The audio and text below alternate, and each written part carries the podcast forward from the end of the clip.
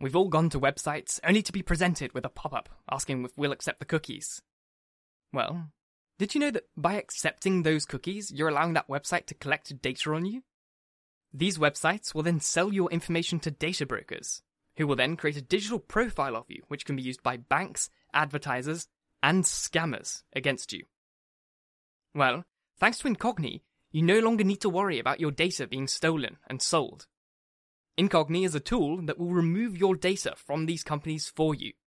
All you need to do is sign up, allow Incogni to work for you, and they will contact data brokers on your behalf and guarantee that your digital ID is removed from the internet. Use the link in the description and episode notes and get Incogni today for $6.49 per month on a year plan.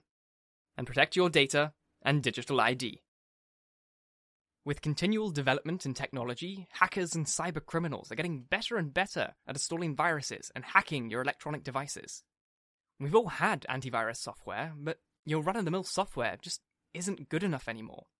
With Surfshark Antivirus, not only will you have antivirus scans and real time virus protection, but you'll also have access to a VPN. You'll be protected from targeted ads and tracking. You'll be notified if your data gets leaked by data brokers. And most importantly, it's incredibly easy to set up and use. If you feel like your online protection should be better, use the link in the description and episode notes to get 76% off Surfshark Antivirus today and feel safe every day on your devices. Hello, and welcome to the Essential Reads. My name is Isaac, and my goal is to bring to you a bunch of classic audiobooks in an easy and accessible way. Let's get started on the last chapter. Trigger warning. This book was written in the 1950s and contains views and words that were used in that time period. I do not agree with these words and views and would never use them in my daily life.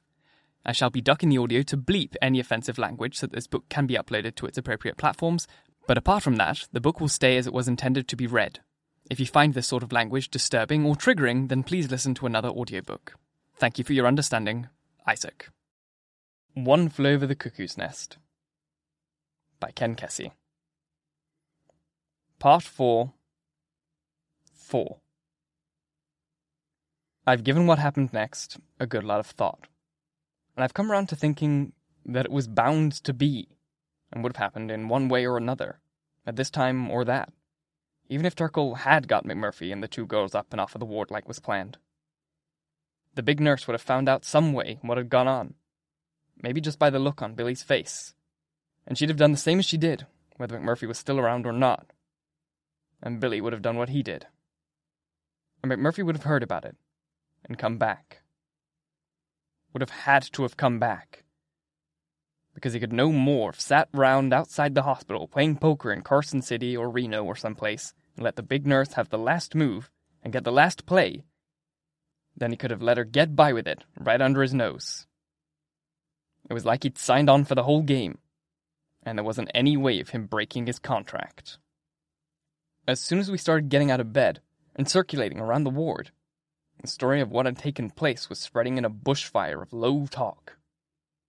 They had a what? asked the ones who hadn't been on it. A whore in the dorm? Jesus! Not only a whore, the others told them, but a drunken blast to boot. McMurphy was planning to sneak her out before the day crew came on, but he didn't wake up. Now, what kind of crock are you giving us? No crock. It's every word gospel. I was in on it. Those who had been in on the night started telling about it with a kind of pride and wonder. The way people tell about seeing a big hotel fire or a dam bursting. Very solemn and respectful, because the casualties aren't even counted yet. But the longer the telling went on, the less solemn the fellows got.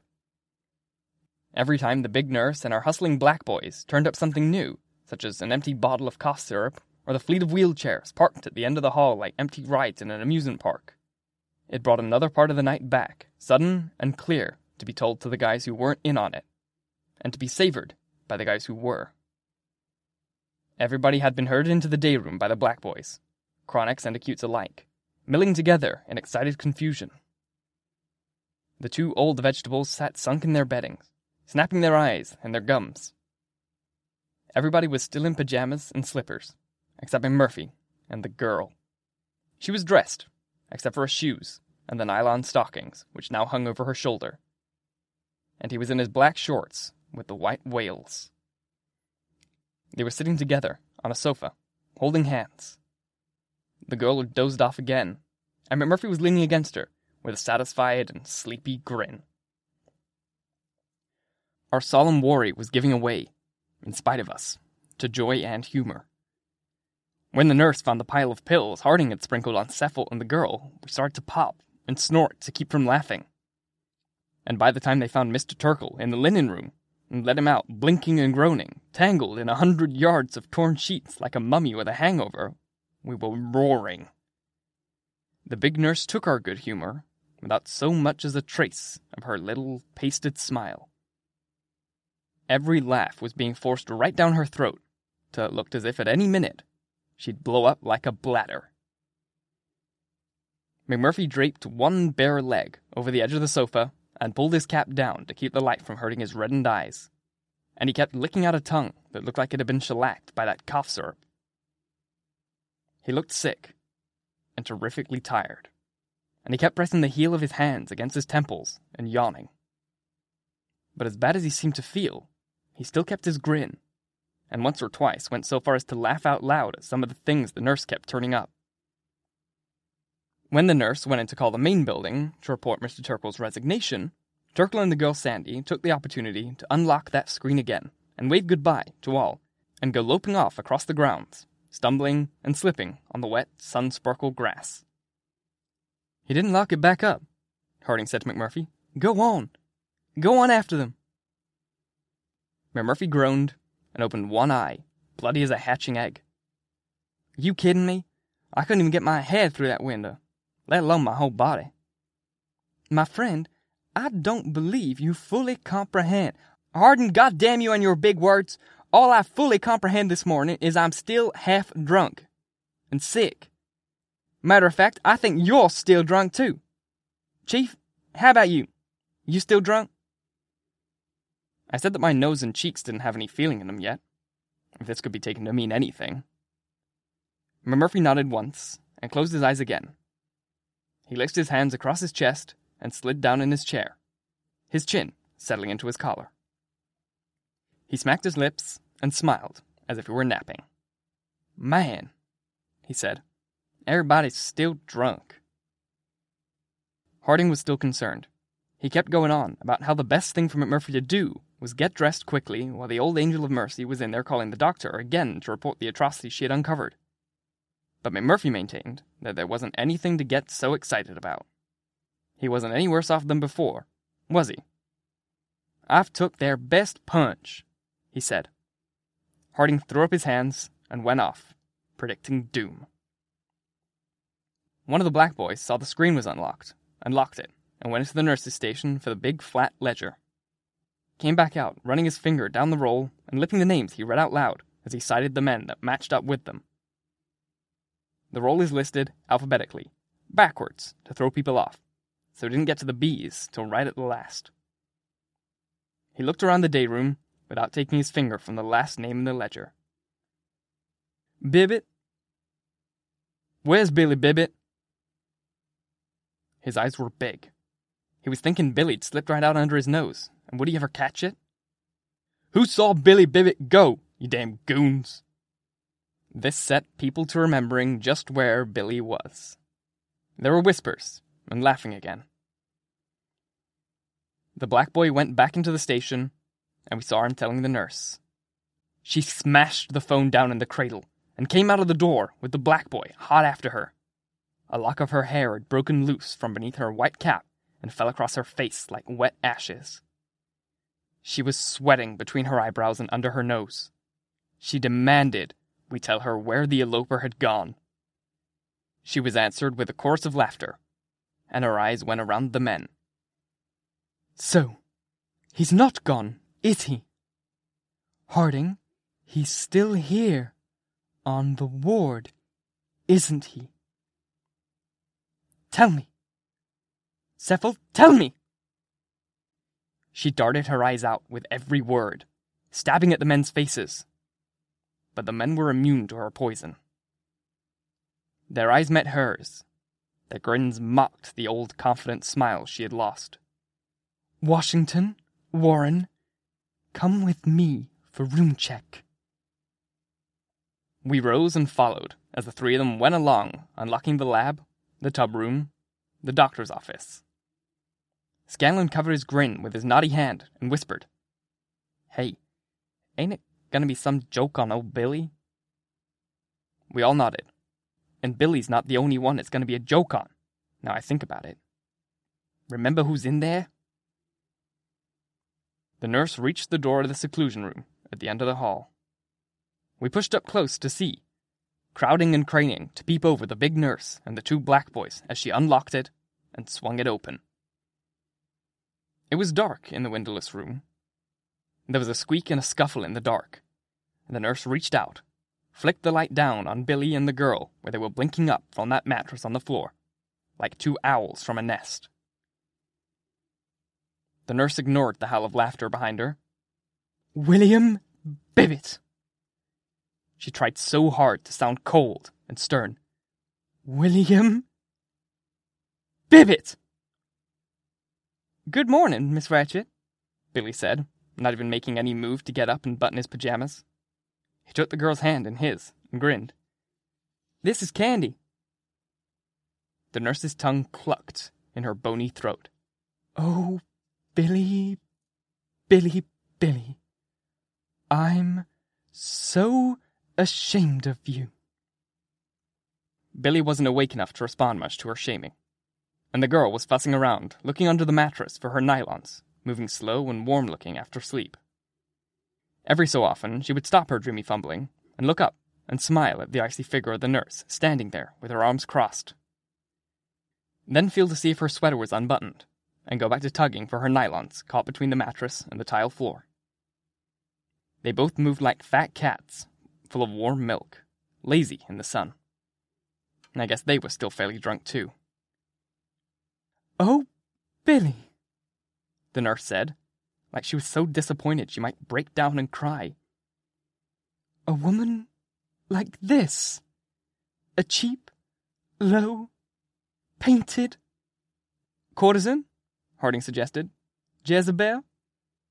The nurse turned and tried to nail him with her cold eyes, but he just went on. Not Jezebel? No? He scratched his head and thought, How about Salome? She's notoriously evil. Perhaps dame is the word you want. Well, I'm just trying to help. She swung back to Billy. He was concentrating on getting to his feet. He rolled over and came to his knees, butt in the air like a cow getting up, then pushed on his hands and came to one foot, then the other, and straightened. He looked pleased with his success, as if he wasn't even aware of the crowd at the door teasing him and hurrahing him. The loud talk and laughter swirled around the nurse. She looked from Billy and the girl to the bunch of us behind her. The enamel and plastic face was caving in. She shut her eyes and strained to calm her trembling concentrating.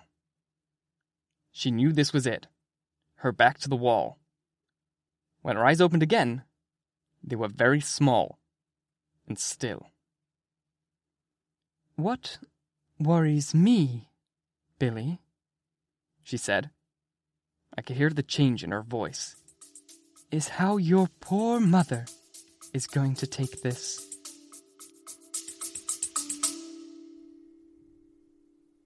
We'll be right back. Do you ever wish you could sit in on a conversation with some of your favorite authors and listen to them talk about their writing process, their path to publication, and of course, their newest novels? Hi, I'm Marissa Meyer, best-selling author of The Lunar Chronicles, and I would love for you to check out the Happy Writer podcast, where every week I talk with other writers about books, craft, inspiration, and how to bring a little more joy into our lives. The Happy Writer is available wherever you get your podcasts or find us on Instagram at Happy Writer Podcast.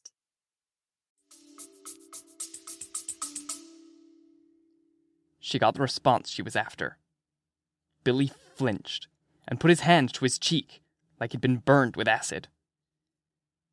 Mrs. Bibbit's always been so proud of your direction. I know she has. This is going to disturb her terribly. You know how she is when she gets disturbed, Billy. You know how ill the poor woman can become. She's very sensitive, especially concerning her son. Shawi spoke so proudly of you. She. Nuh uh! His mouth was working. He shook his head, begging her. You d- don't n- n- need. Billy, Billy, Billy, she said. Your mother and I are old friends. No! No! he cried. His voice scraped the white walls of the seclusion room. He lifted his chin so he was shouting at the moon of light in the ceiling. No! No! We stopped laughing. We watched Billy folding into the floor, his head going back, his knees coming forward. He rubbed his hands up and down that green pant leg. He was shaking his head in panic, like a kid that'd been promised a whipping just as soon as a willow was cut. The nurse touched his shoulder to comfort him. The touch shook him like a blow. Billy, I don't want her to believe something like this of you. But what am I to think? D- d- d- d- d- d- d- don't don't tell Miss Ratched. Billy, I have to tell. I hate to believe that you would behave like this, but really, what else can I think? I find you alone on a mattress with this sort of woman. No, I d- d- d- didn't. I w- was. His hand went to his cheek again and stuck there. She did. Billy, this girl could not have pulled you in here forcibly. She shook her head. Understand, I would like to believe something else. For your poor mother's sake. The hand pulled down his cheek, raking long, red marks. She did, did, did, and looked around him. And M- M- M- McMurphy, he did, and Harding, and the the the the the the, the rest they t- t- t- teased me, c- called me things. Now his face was fastened to hers. He didn't look to one side or the other, but only straight ahead at her face, like there was a spiraling light there instead of the features. A hypnotizing swirl of cream white and blue and orange. He swallowed and waited for her to say something, but she wouldn't. Her skill, her fantastic mechanical power flooded back into her, analyzing the situation and reporting to her that all she had to do was keep quiet. They m- m- m- made me. Please, m- m- Miss Ratched, they make make me. She checked her beam, and Billy's face pitched downward, sopping with relief. She put a hand on his neck and drew his cheek to her starched breast, stroking his shoulder while she turned a slow, contemptuous look across the bunch of us. It's all right, Billy. It's all right. No one else is going to harm you. It's all right. I'll explain to your mother. She continued to glare at us as she spoke. It was strange to hear that voice, soft and soothing, and warm as a pillow, coming out of her face as hard as porcelain. All right, Billy. Come along with me. You can wait over here in the doctor's office. There's no reason for you to be submitted to sitting out in the day room with these friends of yours. She led him into the office, stroking his bowed head and saying, Poor boy. Poor little boy. While we faded back down the hall, silently, and sat down in the day room without looking at one another or speaking. McMurphy was the last one to take a seat. The chronics across the way had stopped milling around and were settling into their slots. I looked at McMurphy out of the corner of my eye, trying not to be obvious about it. He was in his chair in the corner, resting a second before he came out for the next round, in a long line of next rounds. The thing he was fighting, you couldn't whip it for good. all you could do was keep on whipping it till you couldn't come out anymore. And somebody else had to take your place. There was more phoning going on in the nurses' station, and a number of authorities showing up for a tour of the evidence. When the doctor himself finally came in, every one of these people gave him a look like the whole thing had been planned by him, or at least condoned and authorized. He was white and shaky under their eyes. You could see he'd already heard about most of what had gone on here, on his ward. But the big nurse outlined it for him again, in slow, loud details, so we could hear it too. Hear it in the proper way, this time, solemnly, with no whispering or giggling while she talked. The doctor nodded and fiddled with his glasses, batting his eyes so watery I thought he must be splashing her. She finally finished by telling him about Billy and the tragic experience we'd put the poor boy through. I left him in your office. Judging from his present state, I suggest you see him right away. He's been through a terrible ordeal. I shudder to think of the damage that must have been done to the poor boy. She waited until the doctor shuddered too. I think you should go and see if you can speak with him. He needs a lot of sympathy. He's in a pitiful state. The doctor nodded again and walked off towards his office. We watched him go. Mac, Scanlon said, listen, you don't think any of us are being taken in by this crap, do you? It's bad, but we know where the blame lies. We ain't blaming you. No, I said. None of us blame you. And wished I'd had my tongue pulled out as soon as I saw the way he looked at me. He closed his eyes and relaxed. Waiting, it looked like. Harding got up and walked over to him. He'd just opened his mouth to say something when the doctor's voice, screaming down the hall, smashed a common horror and realization into everybody's face. Nurse! He yelled. Good Lord! Nurse! She ran, and the three black boys ran down the hall to where the doctor was still calling. But not a patient got up. We knew there wasn't anything for us to do now, but just sit tight and wait for her to come to the day room to tell us what we all had known was the one thing that was bound to happen. She walked straight to McMurphy. He cut his throat, she said. She waited, hoping he would say something. He wouldn't look up. He opened the doctor's desk and found some instruments and cut his throat. The poor, miserable, misunderstood boy killed himself. He's there now, in the doctor's chair, with his throat cut. She waited again, but he still wouldn't look up. First Charles Cheswick, and now William Bibbit. I hope you're finally satisfied. Playing games with human lives, gambling with human lives, as if you thought yourself to be a god. She turned and walked into the nurse's station and closed the door behind her, leaving a shrill, killing cold sound ringing in the tubes of light over our heads. First, I had a quick thought to try and stop him, talk him into taking what he'd already won, and let her have the last round. But another, bigger thought wiped the first away completely.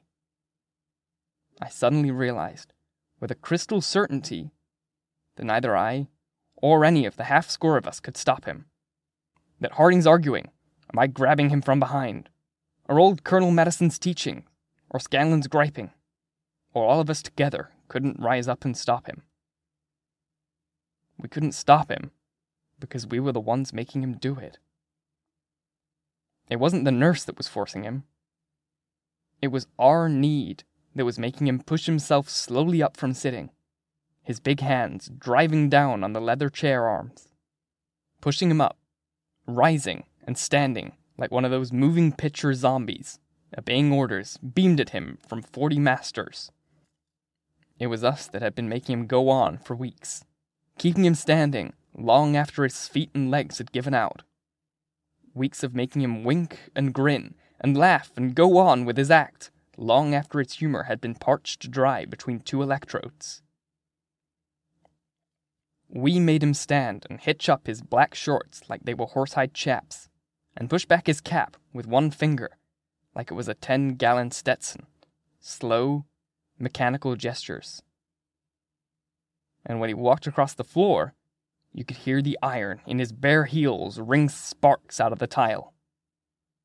Only at the last, after he'd smashed through that glass door, her face swinging round with terror, forever ruining any other look she might try and use again, screaming when he grabbed her and ripped her uniform all the way down the front, screaming again when the two nippled circles started from her chest and swelled out and out, bigger than anybody had ever imagined, warm and pink in the light. Only at the last, after the officials realized that the three black boys weren't going to do anything but stand and watch, and they would have to beat him off without their help, doctors and supervisors and nurses prying those heavy red fingers out of the white flesh of her throat, as if they were her neck bones, jerking him backwards off her with a loud heave of breath. Only then did he show any sign that he might be anything other than a sane, wilful, dogged man performing a hard duty that finally had to be done, like it or not. He gave a cry at the last. Falling backward, his face appeared to us for a second upside down before he was smothered on the floor by a pile of white uniforms. He let himself cry out. A sound of a cornered animal, fear and hate and surrender and defiance. That if you ever trail a coon, or a cougar, or a lynx, is like the last sound the treed and shot and falling animal makes as the dogs get him. When he finally doesn't care any more about anything but himself and is dying. I hung around another couple of weeks to see what was to come. Everything was changing. Sefelt and Fredrickson signed out together, against medical advice. And two days later, another three acutes left, and six more transferred to another ward. There was a lot of investigation about the party on the ward, and about Billy's death, and the doctor was informed that his resignation would be accepted, and he informed them that they would have to go the whole way and can him if they wanted him out. The big nurse was over in medical for a week, so for a while we had the little Jap nurse from Disturbed running the ward. That gave the guys a chance to change a lot of ward policy. By the time the big nurse came back, Harding had even got the tub room back open and was in there dealing blackjack himself, trying to make that airy, thin voice of his sound like McMurphy's auctioneer bellow. He was dealing when he heard a key hit the lock. We all left the tub room and came out in the hall to meet her, to ask about McMurphy. She jumped back two steps when we approached, and I thought for a second she might run. Her face was bloated blue and out of shape on one side, closing one eye completely and she had a heavy bandage round her throat, and a new white uniform. Some of the guys grinned at the front of it, in spite of its being smaller and tighter and more starched than her old uniforms. It could no longer conceal the fact that she was a woman. Smiling, Harding stepped up close and asked her what had become of Mac. She took a little pad and pencil from the pocket of her uniform and wrote, He will be back, on it, and passed it around. The paper trembled in her hand. Are you sure? Harding wanted to know after he read it. We'd heard all kinds of things that he'd knocked down two aides undisturbed and taken their keys and escaped, that he'd been sent back to the work farm. Even that the nurse, in charge now till they got a new doctor, was giving him special therapy. Are you quite positive? Harding repeated. The nurse took out her pad again. She was stiff in the joints, and her more than ever white hand skittered on the pad, like one of those arcade gypsies that scratch out fortunes for a penny. Yes, Mr. Harding, she wrote. I would not say so if I was not positive. He will be back. Harding read the paper, then tore it up and threw the pieces at her. She flinched and raised her hand to protect the bruised side of her face from the paper. Lady, I think you're full of so much bullshit, Harding told her. She stared at him, and her hand wavered over the pad a second. But then she turned and walked into the nurse's station, sticking the pad and pencil back down in the pocket of her uniform. Hmm, Harding said. Our conversation was a bit spotty, it seems. But then, when you're told that you are full of bullshit, what kind of written comeback can you make? She tried to get her ward back into shape, but it was difficult with McMurphy's presence still tromping up and down the halls, and laughing out loud in the meetings and singing in the latrines. She couldn't rule with her old powers anymore, not by writing things on pieces of paper. She was losing her patience, one after the other. After Harding signed himself out and was picked up by his wife, and George transferred to a different ward, just three of us were left from the group that had been on the fishing crew myself, and Martini, and Scanlon. I didn't want to leave just yet, because she seemed to be too sure. She seemed to be waiting for one more round, and I wanted to be there in case it came off. And one morning, after McMurphy'd been gone for three weeks, she made her last play.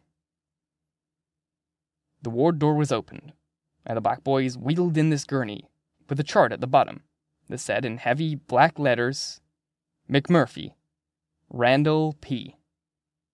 Post operative. And below it was written in ink Lobotomy.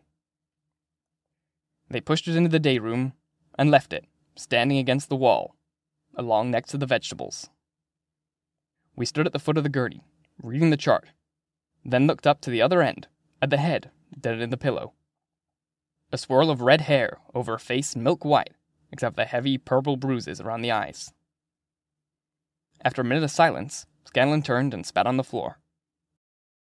Ah, uh, what's the old bitch trying to put over on us anyhow, for crap's sakes? That ain't him. Nothing like him, Martini said. How stupid does she think we are? Oh, they done a pretty fair job, though, Martini said, moving alongside the head and pointing as he talked. See? They got the broken nose and that crazy scar. Even sideburns. Sure, Scanlon growled, but Hell! I pushed past the other patients to stand beside Martini. Sure, they can do things like scars and broken noses, I said. But they can't do that look. There's nothing in the face. Just like one of those store dummies. Ain't that right, Scanlon? Scanlon spat again. Damn right. The whole thing's, you know, too blank. Anybody can see that. Look here, one of the patients said, peeling back the sheet. Tattoos. Sure, I said. They can do tattoos. But the arms, huh? The arms. I couldn't do those. His arms were big. For the rest of the afternoon, Scanlon and Martini and I ridiculed what Scanlon called that crummy sideshow fake lying there on the gurney. But as the hours passed, and the swelling began subsiding around the eyes, I saw more and more guys strolling over to look at the figure. I watched them walk by, acting like they were going to the magazine rack or the drinking fountain so they could sneak another look at the face. I watched and tried to figure out what he would have done. I was only sure of one thing. He wouldn't have left something like that sit there in the day room with his name tacked on it for 20 or 30 years so the big nurse could use it as an example of what can happen if you buck the system. I was sure of that. I waited that night till the sounds of the dorm told me everybody was asleep, until the black boys had stopped making their rounds. Then I turned my head on the pillow so I could see the bed next to mine. I'd been listening to the breathing for hours since they'd wheeled the gurney in and lifted the stretcher onto the bed. Listening to the lungs, stumbling and stopping, then starting again, hoping as I listened that they would stop for good but I hadn't turned to look yet. There was a cold moon at the window, pouring light in the dorm like skim milk. I sat up in bed, and my shadow fell across the body, seemed to cleave it in half between the hips and the shoulders, leaving only a blank space. The swelling had gone down enough in the eyes that they were open. They stared into the full light of the moon, opening and undreaming. Glazed from being opened so long without blinking until they were like smudged fuses in a fuse box. I moved to pick up the pillow, and the eyes fastened on the movement and followed me as I stood up and crossed the few feet between the beds. The big, hard body had a tough grip on life. It fought a long time against having it taken away, flailing and thrashing around so much I finally had to lie full length on top of it and scissor the kicking legs with mine while I mashed the pillow into the face. I lay there, on top of the body for what seemed like days, until the thrashing stopped. Until it was still a while, and had shuddered once, and was still again. Then I rolled off. I lifted the pillow, and in the moonlight I saw the expression hadn't changed from the blank, dead look the least bit, even under suffocation. I took my thumbs and pushed the lids down and held them till they stayed. Then I lay back on my bed. I lay for a while, holding the covers over my face, and thought I was being pretty quiet. But Scanlon's voice, hissing from his bed, let me know I wasn't. Take it easy, Chief, he said. Take it easy. It's okay. Shut up, I whispered. Go back to sleep. It was quiet a while. Then I heard him hiss again and ask, Is it finished? I told him, Yeah. Christ, he said then. She'll know. You realize that, don't you? Sure, nobody be able to prove anything. Anybody could have kicked off in post operative like he was. Happens all the time. But her, she'll know. I didn't say anything. Was I you, Chief? I'd breeze my tail out of here. Yes, sir. I tell you what, you leave out of here, and I'll say I saw him up and moving around after you left, and cover you that way. That's the best idea, don't you think? Oh, yeah? Just like that. Just ask him to unlock the door and let me out? No. He showed you how, one time, if you think back. That very first week, you remember? I didn't ask him, and he didn't say anything else. And it was quiet in the dorm again. I lay there a few minutes longer, and then got up and started putting on my clothes. When I finished dressing, I reached into Murphy's nightstand and got his cap and tried it on. It was too small, and I was suddenly ashamed of trying to wear it. I dropped it on Scanlon's bed as I walked out of the dorm. He said, Take it easy, buddy, as I walked out. The moon, straining through the screens of the tub room windows, showed the hunched, heavy shape of the control panel. Glinted off the chrome fixtures and glass gauges so cold I could almost hear the tick of it striking. I took a deep breath and bent over and took the levers. I heaved my legs under me and felt the grind of weight at my feet. I heaved again and heard the wires and connections tearing out of the floor. I lurched up to my knees and was able to get an arm around it and my other hand under it. The chrome was cold against my neck and the side of my head. I put my back towards the screen, then spun and let the momentum carry the panel through the screen and window with a ripping crash. The glass splashed out in the moon, like a bright, cold water baptizing the sleeping earth. Panting, I thought for a second about going back and getting Scanlon and some of the others. But then I heard the running squeaks of the black boy's shoes in the hall, and I put my hand on the sill and bolted after the panel into the moonlight. I ran across the grounds in the direction I remembered seeing the dog go, toward the highway. I remember I was taking huge strides as I ran. Seemed to step and float a long ways before my next foot struck the earth. I felt like I was flying. Free. Nobody bothers coming after an AWOL, I knew. And Scanlon could handle any questions about the dead man. No need to be running like this, But I didn't stop. I ran for miles before I stopped and walked up the embankment onto the highway. I caught a ride with a Mexican guy, going north in a truck full of sheep. And give him such a good story about me being a professional Indian wrestler, the syndicate tried to lock me up in a nut house, that he stopped real quick and gave me a leather jacket to cover my greens, and loaned me ten bucks to eat while I hitchhiked to Canada. I had him write his address down before he drove off, and told him I'd send him money as soon as I got a little ahead. I might go to Canada, eventually. But I think I'll stop along the Columbia on the way. I'd like to check around Portland and Hood River and the Dalles to see if there's any of the guys I used to know back in the village who haven't drunk themselves goofy. I'd like to see what they've been doing since the government tried to buy their right to be Indians. I've even heard that some of the tribe have took to building their old ramshackle wood scaffolding all over that big million dollar hydroelectric dam and is spearing salmon in the spillway. I'd give something to see that. Mostly, I'd just like to look over the country around the gorge again.